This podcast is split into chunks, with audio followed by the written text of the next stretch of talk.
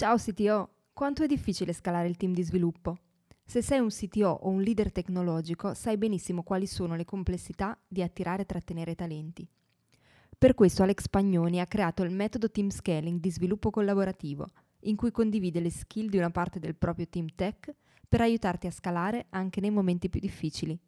Per saperne di più vai su www.teamscaling.it, scritto www.teamscaling.it www.it.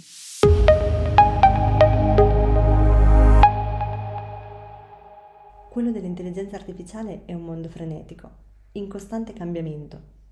Per i CTO le sfide da affrontare sono tante e diverse, dalla ricerca di investitori all'acquisizione di talenti. Come trovare la stabilità? In questo sito show Alex Pagnoni ne ha parlato con Sebastiano Galazzo, CTO di Synapsia. Buon ascolto! Buongiorno Sebastiano, benvenuto in questo nuovo episodio del Sitio Show. Oggi avrò piacere di parlare con te di alcuni temi che riguardano intelligenza artificiale, ricerca e sviluppo e dintorni, in particolare modo dal punto di vista di un CTO. Tu stesso infatti sei CTO di Synapsia, so che ormai sono da 25 anni circa che ti occupi di questo ambito in diverse modalità, però lascio che sia tu introdurti così conosciamo meglio qual è il tuo modo di... Eh, di pensare su questo argomento. Certamente, grazie mille intanto per l'invito, mi fa sempre piacere poter scambiare delle chiacchiere con eh, persone di, a settore.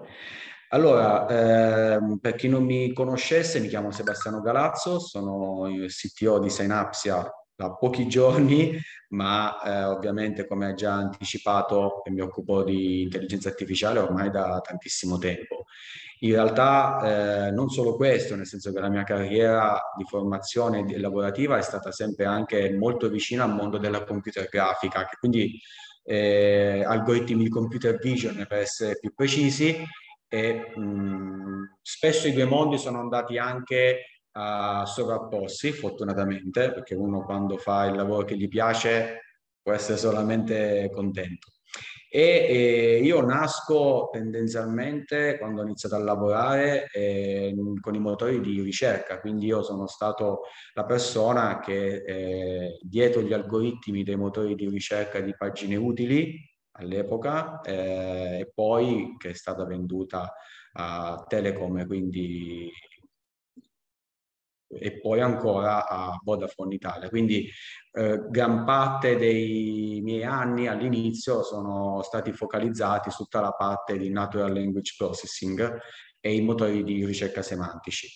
Non c'era ancora la potenza di calcolo per poter scaricare a terra quello che è possibile fare oggi, però già eh, ho potuto mh, portare avanti una serie di progetti innovativi con estrema soddisfazione di cui vado ovviamente orgoglioso.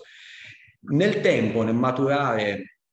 eh, tutta questa esperienza nel mondo dell'NLP, man mano mi sono eh, incominciate a venire in mente delle idee su delle cose innovative che potevano essere fatte a livello di ricerca e sviluppo eh, e di conseguenza eh, prima a livello personale, quindi anche come modalità di approccio ehm, al lavoro, io tendenzialmente quello che ho sempre fatto è, è, è una mia idea, cerco di lavorarci in maniera personale con le mie risorse per poi proporla all'azienda. Fino ad oggi questo è un approccio che ha pagato, in quel caso specifico avevo trovato mh, un'azienda che ha creduto in quelle idee e eh, sono riuscito poi a vincere due AI Awards eh, per aver creato un algoritmo veramente nuovo per quanto riguarda le reti neurali, sempre in ambito NLP. Quindi mh, diciamo che il Natural Language Processing devo dire che in tutti questi anni è quello che, l'ha, che l'ha fatta da padrone e che continua ancora oggi sicuramente uh, ad essere una delle parti più importanti. Bisogna dire che negli ultimi anni a livello aziendale, sempre con lo stesso approccio, quindi ti vengono delle idee, eh, devi trovare le risorse, ma le risorse eh, inizialmente ce le hai te, te stesso, quindi ho iniziato a fare delle, delle sperimentazioni per quanto riguarda eh, il, la generazione di avatar eh, fotorealistici, questo sempre per mixare no, i due mondi e le due passioni, legato anche al forte mondo, alla forte passione per la fotografia, mi, mixando insieme tu, tutte queste competenze sono riuscito eh, anche grazie al team, questo io spesso parlo in prima persona, ma dovete assumere comunque che dietro ci sono sempre delle persone che grazie a loro eh, mi hanno dato ovviamente una mano per poter fare tutto quello che ho fatto. Eh, siamo riusciti comunque a, a, creare un prodotto che immagino molti conosceranno, eh, Synthesia, no? Quel servizio che ti permette di generare avatar partendo da un testo. Noi siamo riusciti ad implementare una cosa simile e al momento in cui è stata rilasciata, adesso è chiaro che le cose sono sempre in continua evoluzione, però c'erano solamente due aziende al mondo in grado di farlo e una eravamo noi, quindi un altro motivo di orgoglio, soprattutto personale, per i risultati raggiunti. Adesso è arrivato il momento di capitalizzare un po' tutto e di buttarsi in una nuova avventura, seguendo l'ultima moda, ma non troppo, che appunto è quella del metaverso con la con il mio ingresso in eh, Senapsia. Ecco, questo è un pochettino il, eh, quello che ho fatto negli ultimi anni. Per quanto riguarda l'intelligenza artificiale, la mia esperienza fondamentalmente, come ho detto, è, nata, eh, cioè è stata sul mondo dell'NLP, anche se in altre circostanze ho lavorato anche a sistemi di classificazione, quindi ma sebbene uno non ne vada particolarmente contento, nel senso sono stato uno di quelli che aiutava le persone quando vi chiamano a casa a vendervi il pacchetto di quella compagnia, ahimè eh, è un po' anche colpa, è stata un po' anche colpa mia, però principalmente mi sono occupato di quello. E diciamo che di strada se ne è fatta parecchio. Ecco, a partire dal 2005, anno in cui ho incominciato questo percorso a Milano, ovviamente, gli algoritmi sono cambiati tantissimo, eh, gli scenari sono cambiati tantissimo e continuano a cambiare con una velocità esponenziale perché eh, noi siamo riusciti a creare un algoritmo assolutamente innovativo eh, che ancora oggi comunque ha qualcosa da, da dire, ma è durato parecchi anni. St- ripeto, st- mh, mm, ancora oggi noi riusciamo a sfruttarlo pesantemente. Negli ultimi due anni però c'è stata un'impennata soprattutto nel mondo dell'NLP, di tecnologie che sono venute fuori, in, questo, in, in particolare eh, faccio riferimento per esempio alle GPT, quindi questi grandissimi modelli eh, generati da aziende estremamente ricche e potenti come possono essere OpenAI piuttosto che Facebook, Google,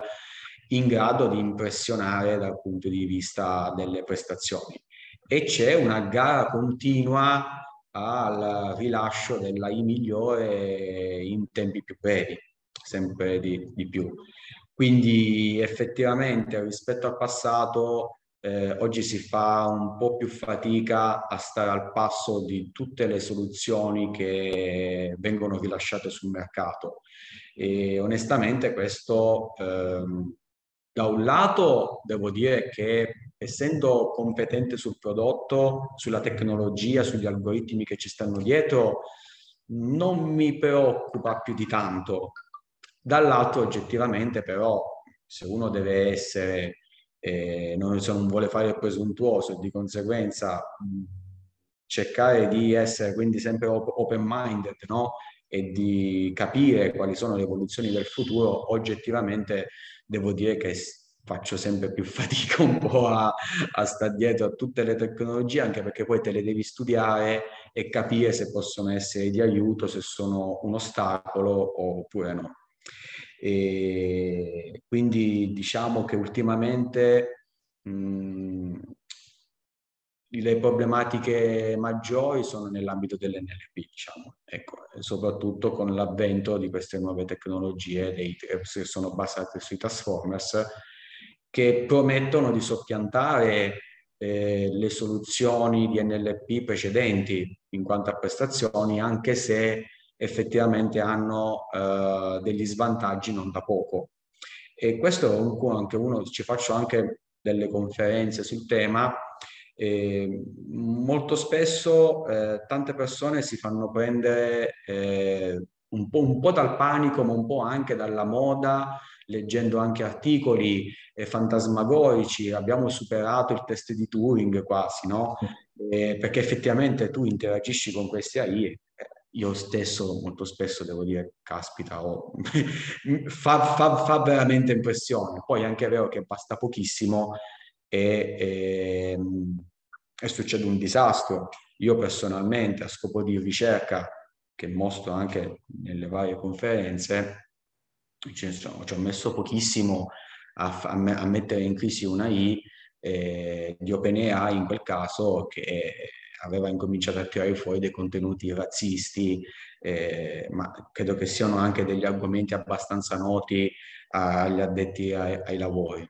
E di conseguenza eh, poi lì incomincia anche mh, la difficoltà da parte di chi deve scegliere la tecnologia, se deve buttarsi in toto ad abbracciare queste nuove tecnologie che stanno spuntando da un lato, io, io le chiamo GPTX, no? che possono essere la versione 2, 3, la 4 che uscirà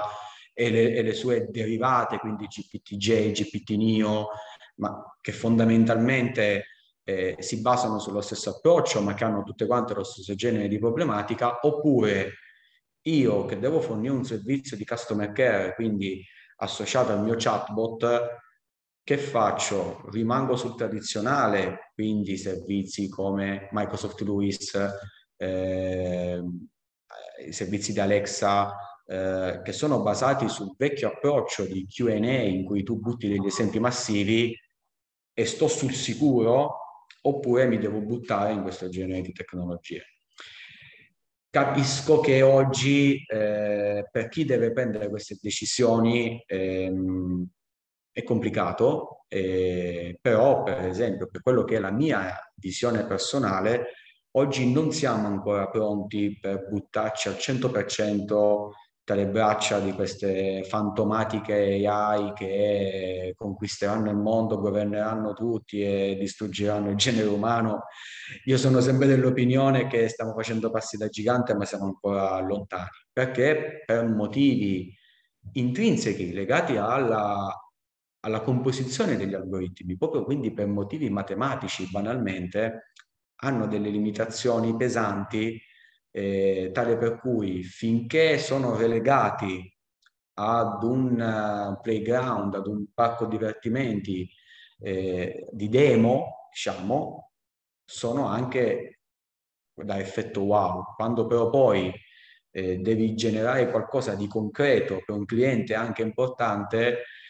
direi che oggi, secondo me,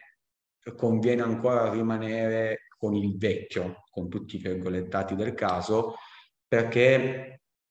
mm, questo genere di tecnologie sono ancora più incontrollabili rispetto al precedente. Quindi se oggi tu hai un cliente importante che può anche essere una banca, un istituto di credito di un certo livello, piuttosto che una pubblica amministrazione,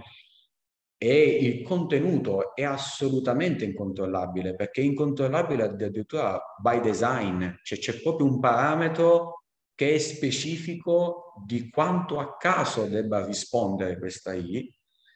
comprenderete che nessun CTO, nessun responsabile della tecnologia si può permettere il lusso che il prodotto che rilascia possa rispondere con contenuto razzista eh, o di qualunque altro tipo in maniera incontrollata. Noi personalmente, mh, uno dei campi di ricerca in cui siamo attivi e che comunque in realtà partiremo adesso a breve, abbiamo già impostato i lavori, sta andando verso la direzione di una I che controlla la I. Giusto per capirci quanto la situazione è instabile dal punto di vista delle nuove tecnologie. Quindi ad oggi non c'è qualcosa in grado di fare questo e di conseguenza, nonostante grandissimi proclami che si possano fare, nonostante i, i, test fantastici che si possono leggere, i video su YouTube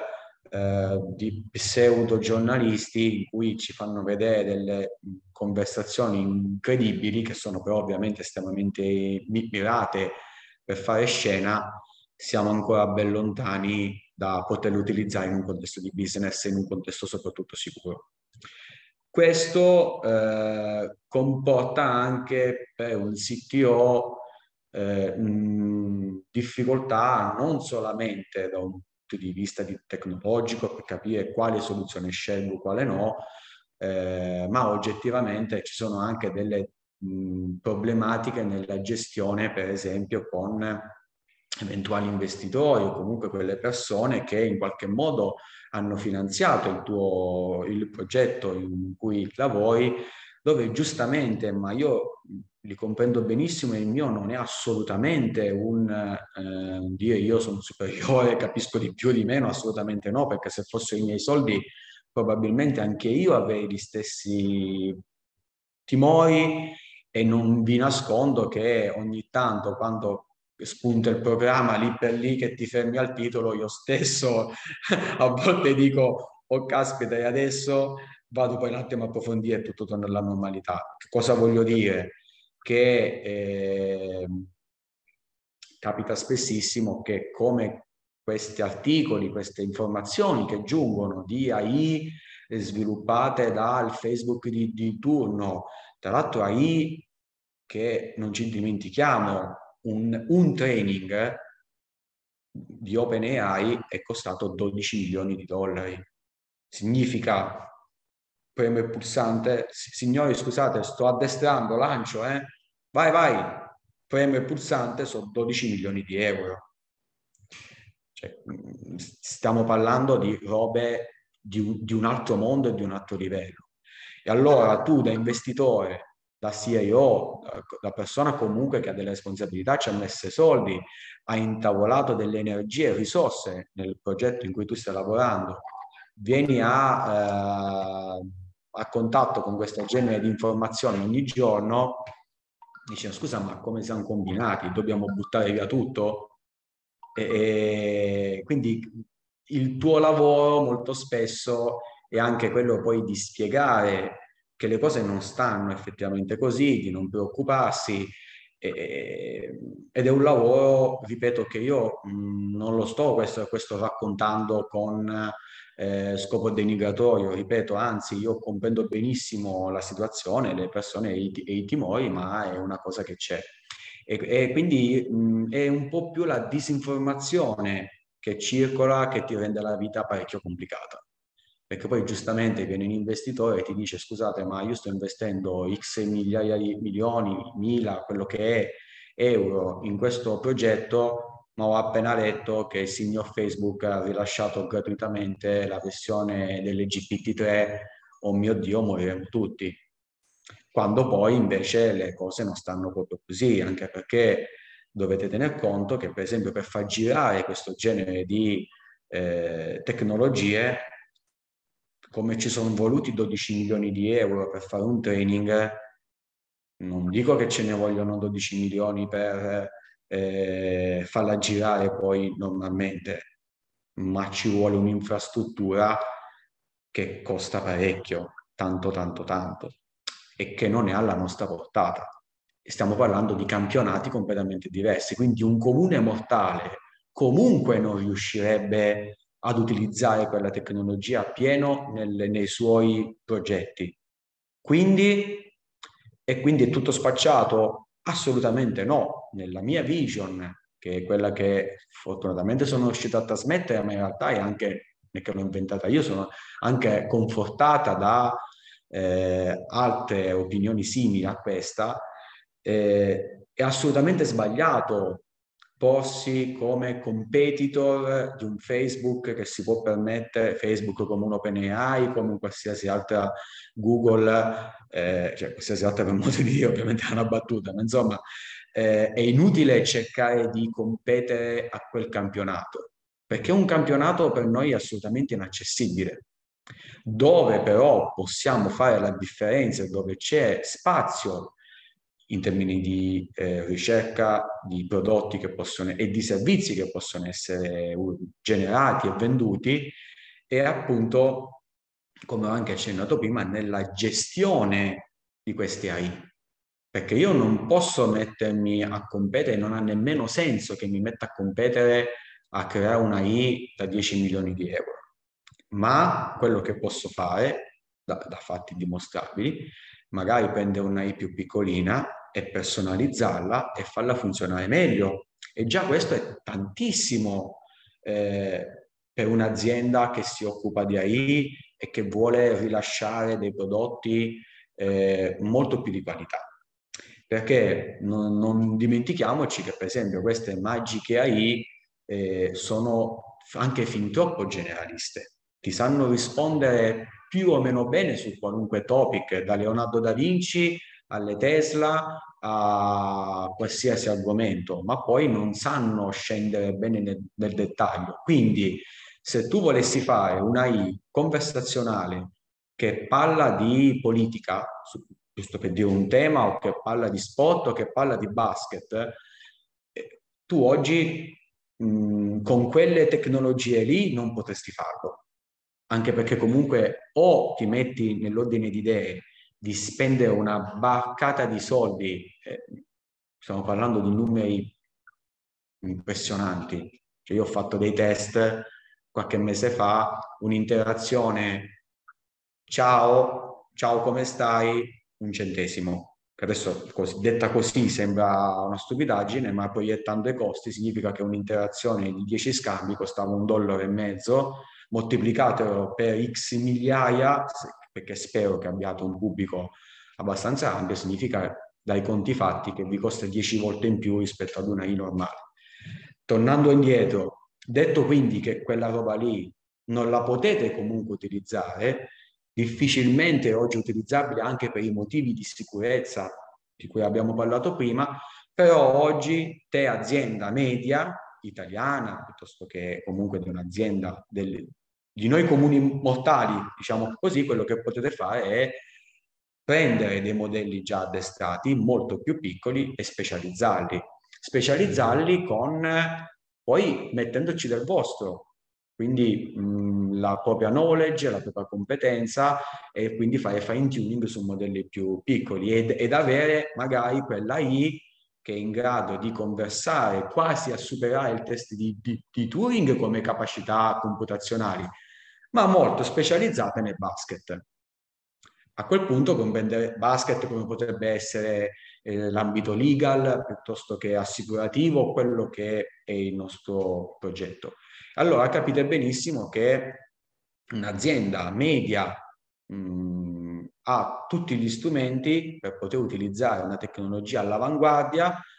senza andare a competere con un mostro del genere che veramente gioca dei campionati completamente diversi, ma può scaricare a terra del valore aggiunto in cui uno ci può mettere del proprio. E quindi in questo senso eh, anche nei confronti di persone che devono investire in un'azienda di AI in Italia, come potrebbe anche essere in questo caso ovunque, ma ipotizziamo in, in Italia. Io investitore, alla luce del fatto quindi che esistono queste genere di tecnologie, con questa potenza, con questi pro- proclami, ma ha senso che vada a finanziare oggi un team italiano, un'azienda media italiana, eh, oppure no? Se mi faccio prendere dai proclami che ci sono, dovrei scappare alla velocità della luce. La verità è che quasi, quasi un messaggio piuttosto che una speranza, ecco, è che assolutamente no, eh, c'è, c'è tantissimo che si può fare senza andare a competere con quelle cifre, con, con quelle dimensioni che non, non ha appunto nemmeno senso un certo punto quello che tu stesso hai detto, no? sul fatto anche che è difficile rimanere aggiornati per uno che è nel settore, figuriamoci per chi non lo è, e quindi comprendere anche un po' tutte queste sfumature non è affatto banale, ecco che magari si creano anche un po' quelle ansie che dicevi tu anche no, dagli investitori, nel CEO, eccetera. Ma d'altronde se penso no, anche a me stesso, eh, io mi ricordo che tanti anni fa mi ero appassionato anch'io a questi temi qui, ma parliamo, boh, sarà circa 30 anni fa, ma parliamo in un periodo in cui eh, c'erano i listati nelle riviste per crearsi in casa dei, dei, dei, sistemi esperti, delle piccole reti neurali, ma in tempi in cui c'erano degli home bar personal computer in cui il processore matematico te lo devi comprare a parte, figuriamoci no, parlare di, di, di, altre cose, quindi come dicevo all'inizio mancava proprio la potenza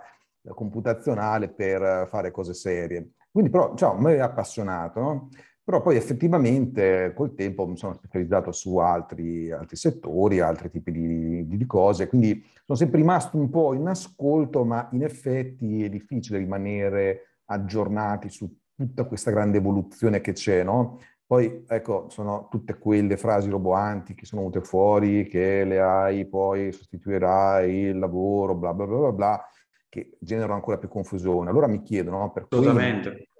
ecco, per quei CTO che eh, magari hanno o avranno a che fare con qualche applicazione di intelligenza artificiale dintorni, dove però quello non è magari proprio esattamente il core business in sé, secondo te quali sono comunque quelle informazioni, quelle tre o quattro informazioni comunque un sito di questo genere dovrebbe comunque comprendere? Cioè io stesso ne sono rimasto in termini, ad esempio, di eh, servizi cloud, in cui vengono offerti servizi che sono di NLP, eh, image recognition, eccetera, però quelle ecco, sono applicazioni tecnologiche in termini un po' più ampi, su cosa bisognerebbe comunque rimanere aggiornati per capire anche un po' quali sono eventualmente anche delle aree da esplorare per migliorare il proprio prodotto che magari in sé non è intelligenza artificiale? Ma guarda, eh, purtroppo ehm, è difficile in, eh, rimanere aggiornati, inteso anche eh, per, per, per, questo genere di aspetto. L'aspetto è che molto spesso per valutare una tecnologia tu un minimo eh, devi capire cosa ci sta dietro, o perlomeno questo ti aiuta parecchio. E mi rendo anche conto, perché è impossibile anche per me, che sono, cioè, io sono materialmente anche tutti i giorni, oltre a fare il CTO, faccio anche ricercatore, ma per me stesso è pure complicato andarsi ad aggiornare nel dettaglio dei singoli algoritmi. Io personalmente, eh, per esempio, molto spesso mi basta sapere a grandi linee come funziona qualcosa, l'engine che ci sta dietro, per poter fare poi la scelta tecnologica migliore. Quindi se io so che Microsoft Lewis è un sistema di NLP che è basato su delle, dei, delle reti neurali che io chiamo standard, supponiamo, dove tu comunque hai bisogno degli esempi massivi, devi sapere bene o male quali sono i pro e i contro di quel genere di tecnologia piuttosto che utilizzare eh, la nuova moda dei Transformers che ha questo genere di cose. Io più che concentrarmi sugli aspetti tecnici fino a se stessi, che quelli lì per carità, eh, se sei un appassionato fa sempre bene, è sempre bello, eh, mh, eviterei di spendere delle energie in, nel, nel cercare di capire nel dettaglio l'algoritmo effettivamente com'è, ma più che altro i vantaggi e gli svantaggi che quel genere di tecnologia ti possono dare. E, ehm, questo genere di cose, per esempio, banalmente io lo faccio, eh, attingo a risorse anche comuni come Medium, che è un portale in cui io eh, attingo tantissimo, che ha un taglio, per esempio, divulgativo abbastanza basso per capire come funzionano le cose a grandi linee, ma che poi rimane ad un livello comunque abbastanza alto dall- dall'altra parte per cercare di capire subito al volo, ok, questa tecnologia per il mio scopo sì, può essere interessante, ma non va bene perché mi ha fatto capire che ha quelle controindicazioni. E io credo che se devi fare il decision maker delle tecnologie da, da, da, da, utilizzare da un lato è un pelino importante capire gli algoritmi, ma secondo me molto più sapere quali sono i pericoli a cui vai incontro dal punto di vista della tecnologia. E quindi più che altro cercare delle risorse che mi aiutino a, a capire questi aspetti qua, perché tanto poi l'algoritmo deve far funzionare il giovane che hai assunto fresco di laurea che si ricorda le equazioni differenziali meglio di te, a meno poi dell'età, e eh, il meccanico poi comunque lo fanno altre persone, ma tu devi essere consapevole che scegliendo quella tecnologia metti l'azienda a prestare fianco verso quel problema piuttosto che no. Quindi io mi, focalizzerei da CTO a documentarmi principalmente su questi aspetti qua. No, a posto, grazie. Ma infatti, guarda, a un certo punto è venuto fuori anche prima, no? Dicevi anche quel discorso dei bias tipo razziali o di linguaggio, no? Ecco, sono infatti degli aspetti eh, sui quali bisogna sicuramente prestare attenzione su tutto un mondo che portano ecco, a ragionare anche in termini di etica, ad esempio in intelligenza artificiale. C'è stata occasione anche in altri ambiti del sito mastermind di parlare. Volevo sapere dal tuo punto di vista qual è la tua visione proprio sul tema dell'etica applicata in questo campo. Ma eh, la mia visione è a totale discolpa della tecnologia, intesa come la tecnologia non ha colpe secondo me è colpa solo ed esclusivamente dell'essere umano, de, di quel team che ha addestrato quella, quel, quel modello. Cosa voglio dire? E sono stranoti, per esempio, i bias cognitivi che ci sono stati in alcuni software sia in ambito legal negli Stati Uniti, in cui eh, davano la preferenza a prevedere condanne verso le persone di colore piuttosto che no, perché banalmente gli sono arrivati quel tipo di dati, ma non perché c'è un problema tecnico legato alla I fino a se stesso, non è che c'è un modello, c'è una formula matematica eh, che la matematica è razzista, ecco da questo punto di vista. Sei stato te, eh, data scientist, che hai selezionato quel contenuto e gliel'hai dato in pasto. È un po' come accade con le persone, assolutamente, è esattamente la stessa dinamica. Se io sono una persona che costantemente, in maniera giusto o sbagliata, nella mia vita sono stato esposto ad avere delle esperienze negative eh, verso gli immigrati, la butto lì giusto per fare un esempio, eh, e costantemente 3-4 volte in un mese sono stata, ho avuto a che fare con, eh, con avvenimenti spiacevoli nei confronti di immigrati, incomincerò a, a, ad avere dei pensieri, delle idee, dei comportamenti che sono anti-immigrato. Al contrario, se io invece ho avuto la personale esperienza eh, estremamente positiva nei confronti di un immigrato, io incomincerò a sviluppare eh, dei pensieri completamente opposti e quindi le mie azioni saranno di conseguenza. La stessa cosa si riflette esattamente nel mondo della I. Quindi deve essere la persona, il data scientist, l'azienda che a monte deve avere quella capacità di andare a saper selezionare i contenuti più opportuni da dare in pasto. Eh, perché il rischio è forte, assolutamente, ma non è colpa della tecnologia fino a se stessa, perché la tecnologia, secondo me, può apportare solamente dei benefici a, alle nostre vite. È chiaro che se te ne fai un uso sbagliato, consapevole o inconsapevole, mh, mm, non, non dobbiamo bannare la tecnologia, dobbiamo far sì che le persone che la utilizzano la utilizzano nel modo corretto ed è un approccio, secondo me, completamente diverso, perché molto spesso io mi trovo,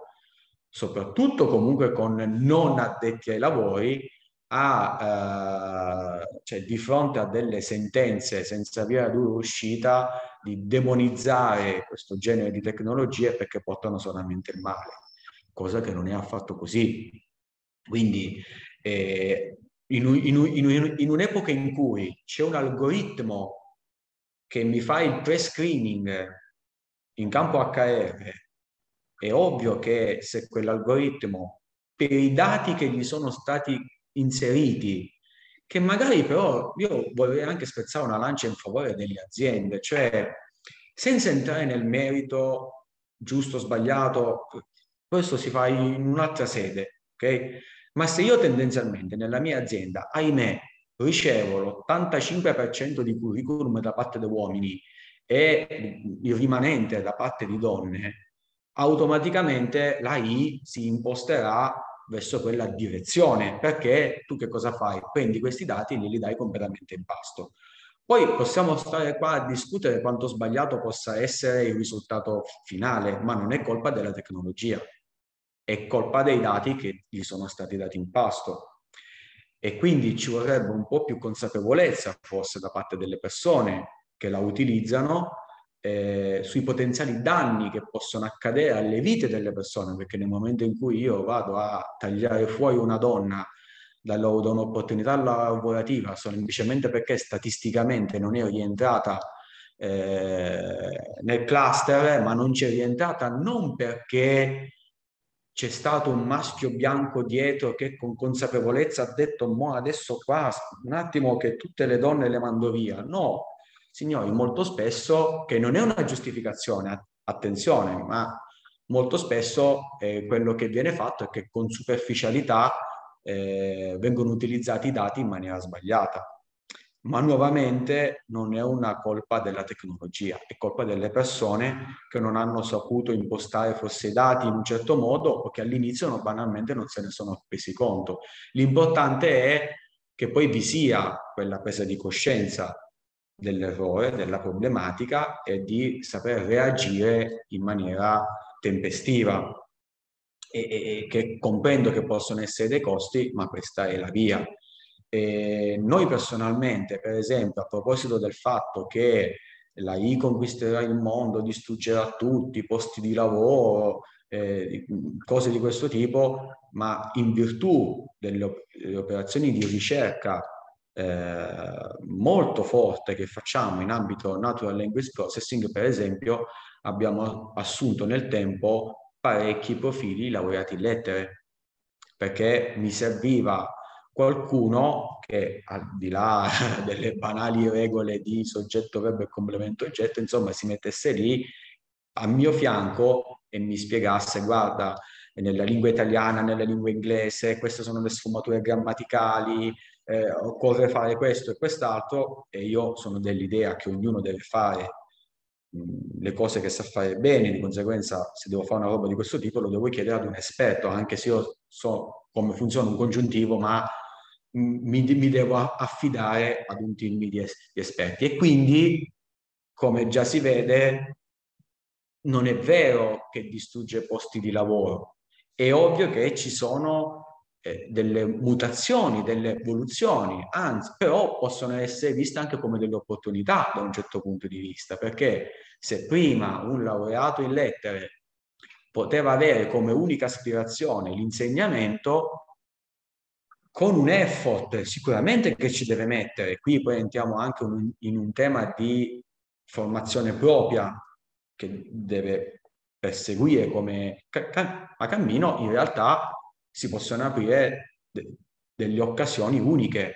e anche probabilmente mi- migliori, dove ovviamente a scanso di equivoci non sto dicendo assolutamente che fare l'insegnante non è un buon me- me- mestiere, è semplicemente per rispondere all'attacco distruggerà posti di lavoro. No, nel mio caso specifico, sempre per quello che ho detto prima, per quello che è la mia esperienza, in realtà io sto vedendo che ne sta creando di nuovi. Devi essere poi anche te a non fermarti a dare la colpa alla tecnologia,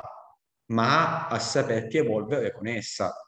E questa però, ahimè, è una capacità che mi rendo conto che fino a pochi anni fa non era richiesta, perché siamo venuti da un'epoca dei nostri genitori in cui si diplomavano e poi per 40 anni facevano gli impiegati a fare più o meno sempre lo stesso lavoro. Oggi eh, prima la mia generazione, ma ancora di più lo sarà quella successiva, eh, viene richiesta una capacità di adattamento eh, non da poco. Però non possiamo dare tutta la colpa alla tecnologia. Secondo me questo è anche profondamente ingiusto nei confronti anche dei benefici di cui tutti i giorni godiamo, perché poi alla fine eh, tutti stiamo zitti quando anche inconsapevolmente o consapevolmente utilizziamo i benefici de, di, questa, di queste in, innovazioni. Poi però appena ci viene chiesto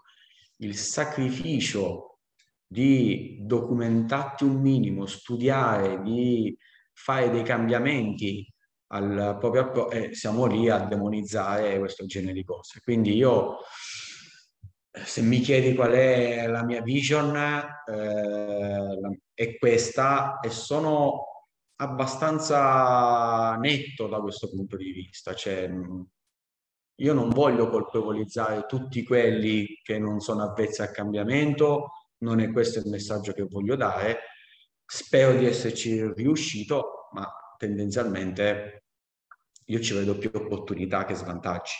Poi l'etica, no, cioè i, i, problemi nascono, ma eh, io comprendo che di fronte ad una tragedia mh, o ad un problema grosso, eh, finché non è la tua è facile parlare, ma mi verrebbe da, da, da dire un po' come la stessa cosa quando eh, allora dovremmo abolire le auto perché comunque tendenzialmente ogni anno ci sono x migliaia di morti. Signori, si lavora alla sicurezza delle auto perché sappiamo che ci sono delle problematiche, dobbiamo agire verso i guidatori per, fargli, per cercare affinché abbiano una consapevolezza migliore, maggiore quelle che sono le proprie responsabilità alla guida, dall'altra parte bisogna lavorare affinché le auto siano sempre più sicure, ci sarà sempre un rischio, ma credo che nessuno di noi oggi si sogni di tornare al calesse con i cavalli. E, e, e un po' qua è la stessa cosa. E all'inizio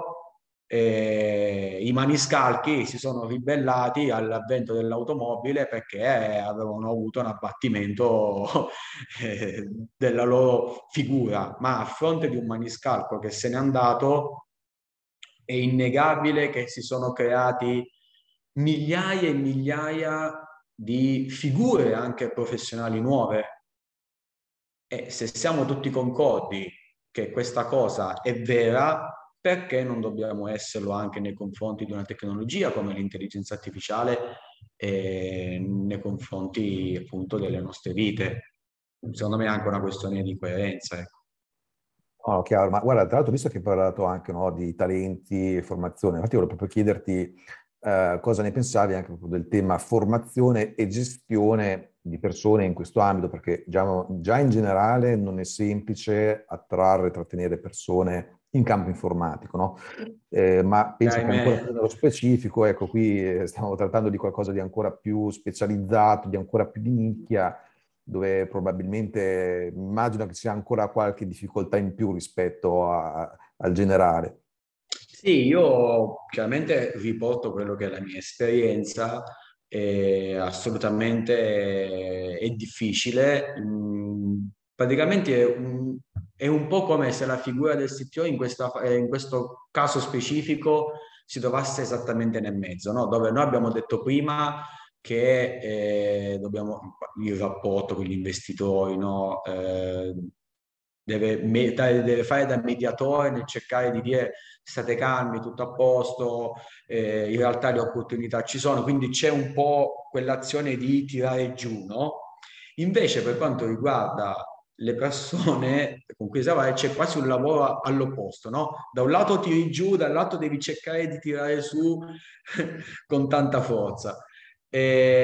Molto spesso legato appunto al discorso della formazione. Questo qua è un tema critico per me che eh, si intreccia moltissimo anche con il tema della, uh, de- della, dell'assunzione, dell'onboarding delle persone. Tendenzialmente ehm, la spiegazione è molto legata a tutto quello che abbiamo detto un po' anche fino adesso, ovvero che è un mondo che va talmente veloce, troppo veloce, tale per cui eh, non è pensabile di fare come eh, un'industria bergamasca in cui eh, per quanto innovativo possa essere il macchinario, però tu alla fine operaio vai lì e tendenzialmente ti fai quel corso di formazione e ti ritroverai ad avere a che fare con quel macchinario perlomeno voglio sperare per 4-5 anni, no? E quindi tendenzialmente quello è il lavoro da fare. Nell'ultimo mese, praticamente noi da marzo ad oggi, solamente le news che si rincorrevano tra le GPT3 e le GPT4 non vi dico che cosa è venuto fuori. E, e cercare di cambiare anche in corsa eh, quelli che sono eh, gli scenari, no? Cioè dire, ok, aspetta, c'è questa cosa qui, dobbiamo fare quell'altro. Quindi quello che è richiesto eh, per via di questa eccessiva dinamicità e che purtroppo si fa fatica anche a, a, a chiedere, a trasmettere, è che gran parte di quello che le persone chiamano formazione deve essere fatta secondo la mia vision in autonomia, ovvero eh, non è pensabile, soprattutto anche per come è cambiato il mondo con il discorso Covid, in cui smart working, in cui c'è tanta autonomia da, gestirsi. Eh, per quanto riguarda la formazione, molto spesso c'è ancora una vision molto, molto antica in cui eh, si prevede che tu, CTO, tu responsabile dell'area, tu figura, ti debba mettere lì come si faceva 50 anni fa tra i banchi di scuola, ragazzi oggi eh, parliamo di training piuttosto che di database, piuttosto di questo argomento, eh, tra i banchi di scuola tutti a prendere appunti e l'azienda ha fatto la formazione. Questa cosa qua oggi non, non è fattibile, non, uh, non può essere fatta per le motivazioni che ho detto prima sia perché ormai siamo in pieno regime di smart working per la dinamicità eh, degli eventi e quindi quello che è in realtà la formazione di base, l'aspettativa è che venga da te. Dove entra in gioco, sempre per quanto la mia vision, la formazione da parte della persona esperta, da parte dell'azienda. Nel momento in cui tu un punto di vista personale hai dimostrato interesse verso quell'argomento, ma proprio sei venuto da me, mi hai fatto vedere, hai studiato questo, questo e quest'altro, hai questo genere di competenze, io ti trasmetto la mia esperienza con tantissimo piacere, eh, accumulata nel tempo e ti posso dire, guarda, se tu vuoi approfondire questo argomento qua, io ti do il mio supporto, assolutamente, e ti consiglio per esperienza personale, siccome lì in quel punto, eh, tanto tempo fa, ci ho perso almeno quattro mesi. Guarda, fai questo shortcut, passa direttamente. Ecco, e questo, questo genere di consigli, questo genere di informazioni sono poi quelle pillole che per uno poco esperto, secondo me, possono sembrare delle stupidaggini, ma che in realtà ti fanno saltare mesi di eh, sbattimento di testa negli spigoli per cercare di imparare quelle cose da te. Ma tutto il progresso deve necessariamente venire da te. Perché io oggi non posso, non voglio, non, ma, ma, non starebbe nemmeno in cielo né in terra eh, fare una formazione vecchio modello in cui eh, una settimana, non so quanto, ci mettiamo tutti quanti lì a prendere appunti e a spiegare le basi di qualcosa. E questo non può essere più fatto, secondo me. E anche perché il tempo che abbiamo finito questa, questo corso sicuramente c'era da, a vedere qualcos'altro. E io faccio, si fa, cioè, insomma, io, ma anche altri, si fa molta fatica a trovare delle persone che hanno questo mindset dove si mettono costantemente in gioco a livello di studio, a livello di formazione. Io personalmente ho colloquiato eh, parecchie persone, non una e due, di tutti i sessi, non, quindi non, non, proprio di qualunque mm, tipologia di provenienza, tutto quanto, in cui di fronte a questo scenario la risposta, ripeto, più di una persona, non stiamo parlando del caso singolo per cui dice ok, vabbè, ma sono stata una, no, sono state tante, ho detto ma no, ma io sono giovane, me, che me ne frega, io voglio un'azienda in cui mi si dà il compitino alle 9 e io te lo consegno alle 18. Ho detto, ma scusa, ti ho appena spiegato che tipologia di azienda è, è, è, un, è un'azienda che fa tantissima ricerca e sviluppo, tantissima, tante cose non, non le so nemmeno io, cioè appunto perché ricerca e poi lo sviluppiamo, ma la parte di ricerca è, in quanto tale prevede anche una componente che io stesso ignoro e che magari scopro sul campo. Poi è ovvio che parte tutto da una conoscenza, eh, da, da, una mia esperienza e quindi chiaramente non è che uno lav- lavora a casaccio, penso che ci siamo capiti, no? E di conseguenza non, non, siamo in una condizione in cui produciamo delle roba scaffale oppure sei in, in un'attività in cui devi sapere che oggi devi eh, spostare 100 kg di materiale e domani fai sempre la stessa cosa e quindi fai questo lav- lavoro in, in, maniera meccanica automatizzata. No, eh, anzi è previsto che tu costantemente, anche spontaneamente, in virtù anche delle dinamicità delle cose, abbia quella capacità di andare perennemente a studiare. Signori, io eh, a 46 anni quasi, a 45 anni a dicembre, comunque non ho smesso di studiare. Le mie ore extra lavorative dedicate allo studio sono tante, tante, tante, tante. E quando si fa presente questa cosa a, alle persone che uno avrebbe piacere di includere nel, nel team, forse, non lo so, può anche essere che è colpa della persona che cerca di, di, di, trasmetterle, no? Ma viene spesso visto come, ah, questi qua mi vogliono fare lavorare H24 con la scusa della formazione. Cosa che ovviamente non è così, qua nessuno lavora H24, ma è richiesta quella capacità, quella voglia di continuare a studiare per la natura della, dell'attività. E quindi c'è questa difficoltà, forse comunicativa, ehm, consapevole o inconsapevole, non, non, non, ti so dire esattamente adesso eh, quali possono essere le motivazioni, ma viene visto come una richiesta di lavoro aggiuntivo. Al, tan, tanto che in più di un'occasione appunto mi è stato ribadito no, io pretendo di studiare in orario lavorativo lo so, fai te, cosa vuoi che ti dica? Non, eh, cioè, capisci comunque che siamo in un mondo, hai scelto questo mondo qua, hai scelto addirittura questo mondo in un contesto di ricerca, eh, devi studiare, devi studiare, lo, lo studi è tanto e questa cosa è, è, è mal vista.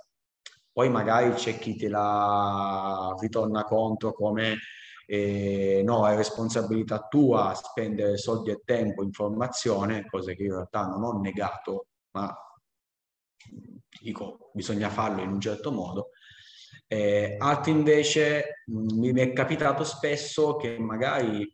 pompati forse in maniera sbagliata eh, durante gli studi universitari, eh, io ho visto, mi sono arrivate tante persone, tanti profili in cui io sono appena laureato, io sono un laureato, tra l'altro vedo qui uno si è laureato l'altro ieri per davvero, quindi valgo X punto, non è messo in discussione e sono già ad alti livelli. Ho detto sì, ma per carità, mh, mm, però capisci che è necessario tutto un percorso di formazione. No, questo è sfruttamento, i giovani non, li, non è perché sono giovani, non vi volete pagare. No, no, guarda che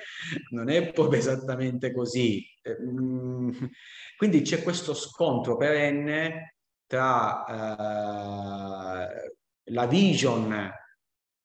tra vision differenti in cui da un lato viene visto come uno sfruttamento, dall'altro nessuno nega che ci siano sicuramente delle realtà che se ne approfittano, però i fatti per esperienza personale sono anche che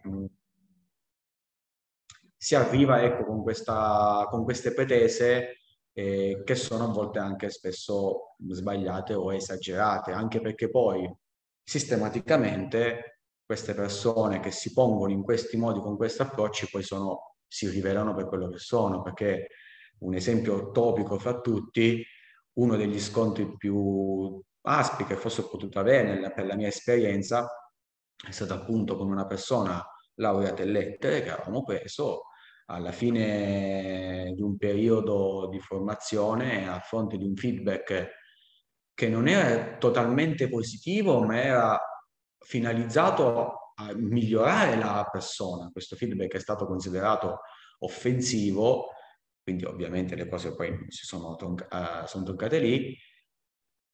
e adducendo delle argomentazioni del tipo io sono laureato, io di X, io sono top del top top, E tu l'avete letto e sì, ma questo è uno che mi sbagliava i congiuntivi. Quindi poi alla fine, e, e, e, tanto tu sei quello che mi stai addestrando gli algoritmi, possibilmente anche quei congiuntivi sbagliati. Detto ciò, eh, tutto questo per dire, mh, mm, ci sono tantissimi giovani, tantissime risorse con cui ho avuto l'onore di lavorare e ce ne sono tanti, che li ho conosciuti, eh, ce ne sono anche tanti che comunque però si pongono secondo me anche eh, con l'approccio sbagliato. E in questi casi ehm, la banalità del hanno tutti ragione, perché mh, mm, è inutile fare secondo me delle discussioni eh, su questi temi in cui eh, io racconto questa storia dal mio punto di vista, poi viene il neolaureato che racconta la sua esperienza, dove però poi se, se, se tu vai a sentire la sua campana ti dirà sicuramente le cose, ma di fatto tu stai sbagliando i congiuntivi e sei laureato in lettere, quindi di cosa stiamo parlando? Detto ciò, è inutile secondo me porre il livello di dis- discussione a questo punto. Bisognerebbe avere la capacità da entrambe le parti di comprendersi e eh, solamente questa è la via di, per arrivare poi a quello che è la risoluzione di un eventuale problema, diciamo, eh, che un'azienda e il lavoratore dall'altra parte eh, possono riscontrare. Perché anche le, tu, giovane, che vuoi trovare lavoro che ti vuoi porre, non c'è niente di meglio che mostrarti eh, volenteroso di continuare a studiare, di essere pro- propositivo e vi posso garantire che nessuna azienda di fronte ad una persona di questo tipo eh, tendenzialmente se la lascia scappare. Anzi, sono per esperienza diretta, eh, è preferibile avere una persona che sia meno presunto genio, ma molto più affidabile sui parametri di cui ho discusso prima, quindi io so che su di te ci posso fare affidamento perché se oggi ci facciamo una discussione sulle problematiche dell'LGPT, dei bias cognitivi, eh, detto che non è risolvibile, però eh, come questo su altri temi magari poi gli fa piacere se vieni tra una settimana, cinque giorni, quattro giorni, dice, sai Sebastiano, io lo, mi sono documentato, ho letto questo articolo, mi è venuta quest'idea. Mi è capitato molto spesso che dei problemi importanti sono stati risolti da junior, junior che è la metà basta, che hanno avuto delle idee che a me non erano venute, che a nessuno non venute, che poi ho, ovviamente insieme nel team abbiamo perfezionato, le abbiamo pulite perché erano un pochettino rozze, ma il merito va a loro. No? Grazie a questo approccio per cui si sono andati a documentare, sono stati ad ascoltare e questo già è tantissimo. Poi sono andati a documentare per fatti loro, ci hanno fatto delle pensate, sono venuti con delle idee intelligenti e un approccio di questo tipo è di gran lunga preferibile al presunto genio che si vende come senior eh, mega competente che però poi è ingestibile eh, sotto questi aspetti e non è compatibile con eh, le esigenze aziendali.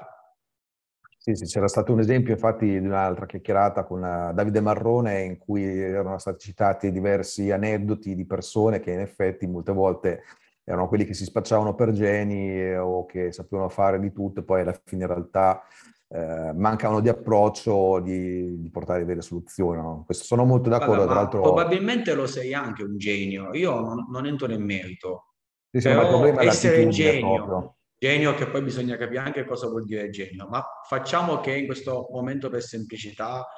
ci siamo capiti che cosa vuole dire. Eh, però poi da un punto di vista di gestione non sei appunto gestibile, è un problema. Cioè, oggi, per quello che è la natura degli scenari tecnologici, mh, appunto questi mh, preferisco veramente una persona eh, meno genio, ripeto sempre con quello che vuol dire, ma che abbia un approccio di quel tipo lì, anche se lo sei per davvero un genio. No, chiaro, diciamo che è difficile in generale, infatti, selezionare le persone. Chiaramente bisogna essere anche bravi a far trasmettere quelli che sono i valori aziendali, posto che devono essere sani, no? quindi l'azienda è sana, appunto non è di quelle che appunto si fruttano, ma anzi premia chi, chi vuole apprendere, chi impara. Ecco, non è assolutamente facile, però più si riescono a far veicolare questi valori, a far capire anche all'esterno l'importanza di questi, e meglio è, però effettivamente... Io infatti in fase di selezione ho abbandonato da tantissimo tempo eh, tutto quello che potrebbe essere una qualsiasi forma di domanda tecnica, eh, piuttosto che addirittura eventuali test che si possono fare, anche perché io parto dal presupposto, ma ragazzi, ma oggettivamente, ma in fase di colloquio, ma chi è quello che ti viene a dire io sono un deficiente, eh, non sono bravo, eh, vado in paranoia, vado in panico, nessuno te lo viene a dire, sono tutti quanti che ti presentano un curriculum fantasmagorico, eh, millantando competenze che per carità ci potrebbero anche essere, però poi mh, a me interessa quell'aspetto lì. Quindi ah, io, io, proprio come approccio dico, senti, ascolta, non, non per offesa, eh, è, è, inutile che ti faccio delle domande eh, su quanto po- tu possa essere bravo dal punto di vista tecnico. Io devo, tanto comunque lo scopro tra un paio di mesi, a prescindere. Oggi tu che cosa mi potresti dire? Se non che sei un genio, che sei bravo, che sei volenteroso e tutto quanto. Sappi che io mi aspetto questo, questa è la mia vision e questo è l'impegno che a me interessa particolarmente torna a casa, pensaci, non mi devi dare una risposta adesso perché nuovamente ho che cose che mi potresti rispondere se non belle parole fatte e finite, ma tu nel tuo io più io sai se questa è la realtà che ti interessa oppure no. Il mio è un approccio giusto o sbagliato? Sicuramente ci saranno altri CTO, altre persone che invece colloquieranno e selezioneranno in una maniera completamente diversa, eh, con approfondimenti tecnici iper. Il mio non è, io non ho la convinzione che il mio è l'approccio definitivo, quello giusto. Siamo qua appunto per, per scambiare, ognuno le proprie vision, qual è il proprio approccio. Io agisco così, tendenzialmente ho un drop alto, non lo nascondo, però le, le persone che sono nel team sono di assoluto valore ed in linea con quelle che poi sono le esigenze aziendali. Nessuno lavora H24, ecco, questo per rasserenare anche gli animi. Non sia mai che qualcuno voglia interpretare male. No, infatti. No, ma comunque diciamo sicuramente quello della ricerca, selezione del personale è una domanda che ancora non ha risposta definitiva purtroppo, quindi... Senti, questo è il mio approccio. Dipende no, anche uno da che cosa vuole, ecco. Mi rendo okay. anche conto che eh, se devi fare consulenza pura piuttosto che ricerca e sviluppo, eh, probabilmente qualche approfondimento più tecnico in fase di colloquio ci starebbe pure, anche se nuovamente, questa è mia vision personale, è anche vero che se mandi poi una persona che non si sa comportare dal cliente, nuovamente preferisco magari quello più educato, per capirci, che il genio che va lì e poi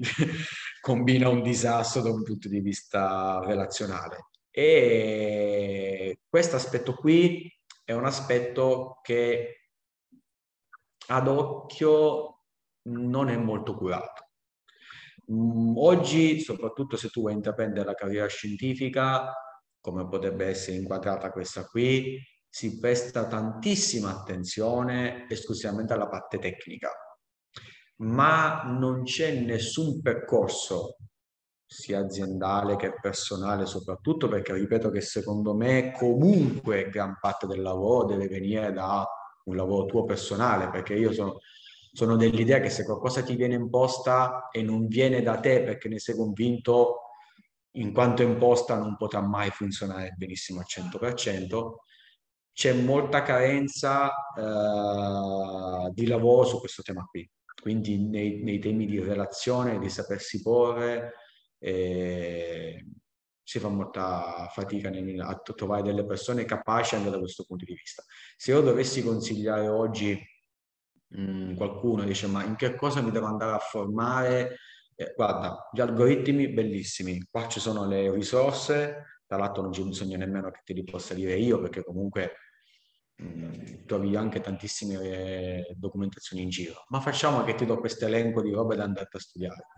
Ma io ci metterei pure un gran bel corso eh, su queste capacità, perché poi sono quelle che ti fanno anche andare avanti all'interno delle aziende. Ah, chiaro, chiaro, ah, sono d'accordo. Senti, c'è qualche risorsa che vuoi consigliare a chi ci sta ascoltando? Ah, sì, guarda, l'ho accennata prima eh, del Medium, è un sito che probabilmente mh, molti conosceranno e io trovo comunque estremamente utile in quanto eh, in realtà lì dentro potete trovare qualunque tipo di argomento, quindi io lo uso per motivi eh, scientifici, quindi metto selezionato gli argomenti che mi interessano, eh, ma potete trovare di qualunque tipo, assolutamente. E vengono trattati questi argomenti in maniera non eccessivamente superficiale, ma rimanendo comunque ad un livello eh, giusto per comprendere la tematica. Quindi se io mi devo aggiornare oggi in maniera rapida, banalmente ti arriva l'articolo quali sono i trend attuali dell'AI dell'ultimo quadrimestre, può sembrare una, una banalità, dice ma che ti affidi a questo? Per le... No, ma partendo da questa risorsa hai gli spunti per capire macroscopicamente qual è la direzione e poi ovviamente se questa cosa tu capisci che è di tuo interesse, vai poi ad, ad approfondire verso altri canali. Ma per me è un importantissimo punto di partenza e nell'ultimo anno devo dire che è stato molto molto molto utile. Tra l'altro credo che la versione a pagamento costi 5 euro l'anno, cioè, stiamo parlando di cifre chissà cosa, c'è anche una versione free, ma vi consiglio assolutamente per chi non conoscesse questo servizio di provarlo. Ottimo, grazie Sebastiano sia per la risorsa consigliata, effettivamente è una miniera d'oro gigantesca, sono articoli di ogni genere, io stesso lo seguo e certe volte è anzi proprio difficile starci dietro rispetto ai suggerimenti che arrivano. E grazie anche per aver raccontato la tua esperienza sul campo. Grazie a voi per l'invito. A presto, ciao Sebastiano. Ciao. Grazie per aver ascoltato AI Crescere in un mondo frenetico con Alex Pagnoni e Sebastiano Galazzo. Se la puntata ti è piaciuta e vuoi approfondire l'argomento, ti aspettiamo live mercoledì 29 giugno alle ore 13 sul canale Telegram del sito Mastermind per parlarne insieme o per rispondere alle tue domande. A presto!